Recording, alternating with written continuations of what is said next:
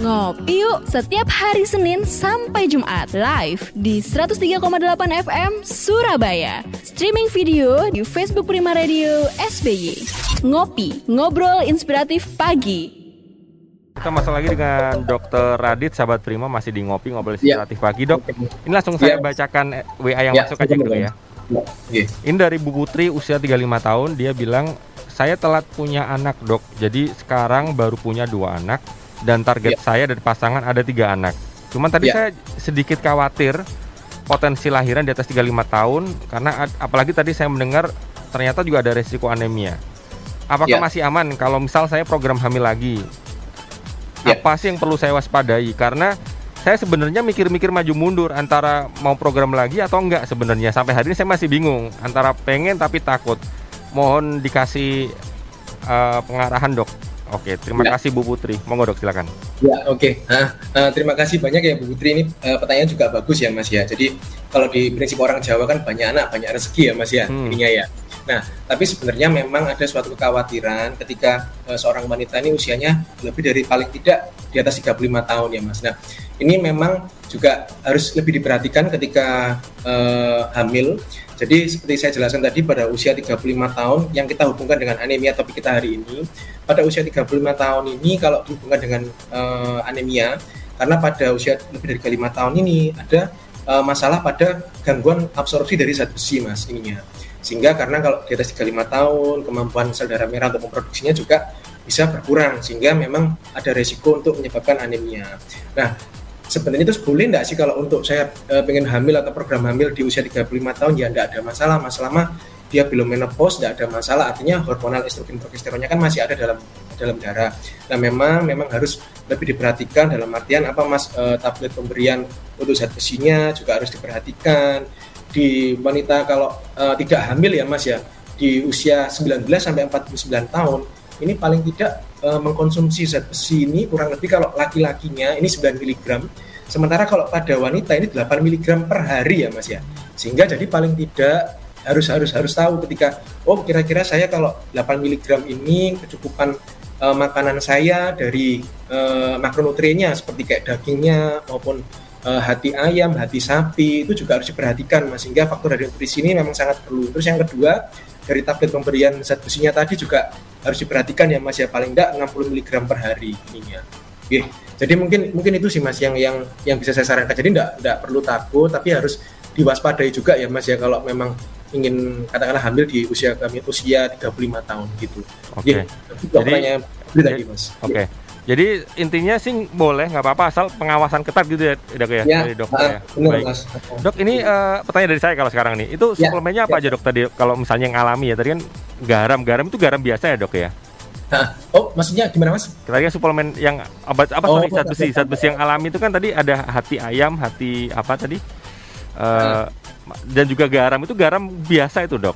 Oh, jadi gini mas, Hmm. maksudnya mas, kan eh, kalau dari tablet tambahan selain zat besi itu kan Hmm. selain dari faktor makanan, makanan yang kita makan sehari-hari itu mas, kayak sayuran, ikan seafood maupun apa eh, dari unggas-unggas. Nah, itu juga memang bisa dari tablet elemental. Tablet elemental itu maksudnya tablet yang berbentuk obat ya mas ya ininya ya. Nah, itu ada dua tipe mas, yang berbentuk yang dia berisi garam maupun dia yang non garam. Nah, kalau di Indonesia sendiri ini yang paling banyak diberikan yang dia yang bersifat garam, Mas. Seperti ada tiga tadi, Mas ya, ferus sulfat, ferus eh, fumarat, ferus glukonat. Nah, kenapa kok tiga tablet yang mengandung garam ini lebih dianjurkan? Karena memang eh, bentuk besi yang yang tambahan besi ini, Mas, dia gampang diabsorpsi, Mas, untuk dari khususnya sehingga eh, akan lebih eh, meminimalkan untuk resiko terhadap anemia, Mas. Jadi bisa membantu untuk absorpsi zat, zat besinya, Mas. Lebih Oke. bagus. Jadi eh, kalau alami tadi hati-hati ayam tadi alami juga dok tadi hati ayam tadi. Ya, eh, jadi hati ayam, terus kemudian iga sapi, iga kambing, terus kalau dari makanan laut ada kerang, terus ada ikan tuna, salmon, dari sayur-sayuran tadi ada sayur bayam, brokoli, terus kalau dari apa? eh, ya itu tadi sih mas, yang yang saya sebutkan tadi sih. Ini ini ini dari dari faktor makanan ya mas ya. Tapi biasanya kan tidak cukup sehingga sebaiknya ibu hamil juga ada tambahan untuk tablet minumnya mas ya. Ininya. Jadi alami juga iya kalau kesimpulan dari dokter Radit. Terus Ah. kemudian eh, dari apa namanya tab- tablet-tablet tambahan juga iya. Baik dok, Ah, ini closing statement dari dokter Radit silakan sebelum nanti akan saya geser sesi 3 ke Mbak Dia. Ya, silakan satu menit aja dok ya, monggo. Ya siap. Uh, yeah, uh, terima kasih ya Mas. Jadi memang uh, seperti kita ketahui bahwa anemia ini memang masih faktor masalah ya tidak hanya di Indonesia, jadi ternyata di dunia juga cakupannya juga sangat besar. Nah, memang kita harus uh, benar-benar waspada, baik itu kesadaran dari ibu hamil sendiri maupun dari kita sebagai seorang dokter. Jadi uh, asupan untuk gizinya juga harus kita perhatikan, kita sharing kepada ibu hamil ketika kontrol ke kita untuk kita jelaskan asupan-asupan uh, gizi apa sih yang sangat penting dan dianjurkan untuk mencegah risiko anemia. Terus kemudian uh, tablet tambah darah juga sebaiknya perlu kita tambahkan karena resiko pada kehamilan ini kebutuhan zat besi ini meningkat 2 sampai 3 kali. Terus juga yang tidak kalah pentingnya adalah screening ketika trimester 1. Karena pada trimester 1 ketika usia 0 sampai 14 minggu ini kita bisa melakukan pemeriksaan untuk darah lengkap. Jadi kita bisa ketahui oh ibu hamilnya ini HB-nya kurang atau tidak. Dan yang jangan lupa juga ada mikronutrien yang lain yaitu yang berperan untuk memberikan darah merah, asam folat paling nggak dosisnya 400 mikrogram sampai 1 miligram. Terus juga vitamin B12 ini dosisnya 1 miligram sampai dengan 2 miligram. Jadi uh, mungkin itu mas yang bisa saya sampaikan, saya sharingkan untuk hari ini. Semoga bisa bermanfaat dan harapan kita semua adalah uh, angka angka anemia pada ibu hamil ini bisa kita turunkan atau kita cegah untuk amin, ke depannya. Amin, amin, amin. Itu yang ya. penting dari ya. dokter Aditya tadi ya. Jangan lupa ya. makanan entah itu alami atau suplemen itu harus terus dikonsumsi karena kalau enggak nanti bisa-bisa kita waktu hamil makan hati, maksudnya makan hati kiasan ya. Waduh kok yeah. jadinya gini atau enggak yang lebih parah kalau orang kita itu kadang-kadang suka makan teman, Dok. Nah, itu lebih parah juga. Dokter Aditya Eri Pratama, SPOG MKT Clean, terima kasih banyak. Kita ya, masih ada sesi tiga, kita akan ngobrol dengan teman-teman dari tim RSIA Kendang Sari. Monggo dikenalkan dulu Mbak Dia. Oke, baik, terima kasih Mas. Ya, Uh, selamat pagi para pendengar. Jadi uh, kami Rumah Sakit Bidana Kendang Sari Surabaya ini rumah sakit yang memang berfokus untuk pelayanan uh, ibu dan buah hati tercinta. Nah, kita lokasinya kalau mungkin uh, masih ada yang belum tahu ada di Jalan Raya Kendang Sari nomor 30.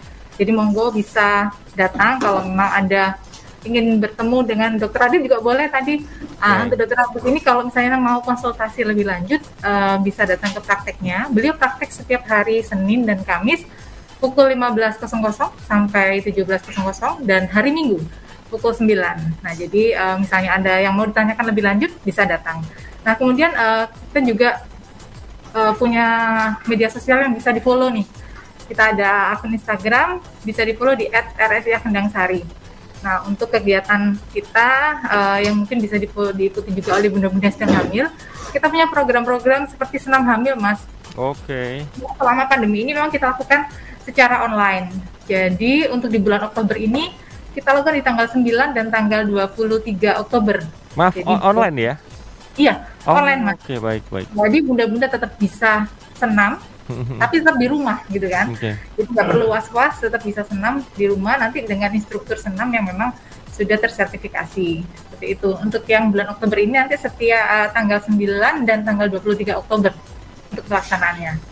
Oke, itu yang, yang sudah hamil ya. Kalau yang mau program hamil nih, Mbak Dia Yang mau program hamil juga boleh datang. Jadi misalnya mau berkonsultasi kehamilan, kita juga ada banyak dokter-dokter di sini. Kita juga tim. Kita juga punya pelayanan uh, inseminasi, Mas. Jadi inseminasi intrauterin. Kalau misalnya berencana untuk program hamil, monggo bisa konsultasi dulu dengan dokter kandungan. Nanti bisa mengikuti saran dari dokter kandungan seperti apa. Oke, lengkap nih. Jadi kalau, kalau untuk betul, kalau untuk buah hati tercintanya kita juga punya dokter anak. Okay. Jadi kalau mau vaksin boleh sekali. Jadi sekalipun pandemi, buat buah hati tercinta jangan lupa untuk tetap memberikan vaksin agar tetap terlindungi untuk hati tercinta. Dan yang pasti RSC Kendang Sari protokol kesehatannya sangat ketat ya, Mbak Dia ya. Iya, Jadi betul. sahabat bilang nggak perlu takut kalau ke sana.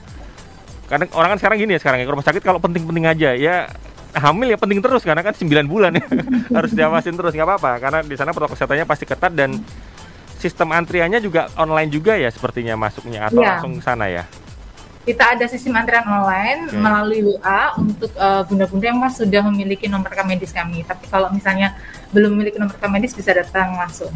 Kalau ingin bertanya-tanya lebih lanjut mas tentang hmm. layanan kami bisa WA hmm. ke nomor 0822 5725 1113. Uh, diulang sekali yang agak pelan, Mbak Dia. Oke. Okay.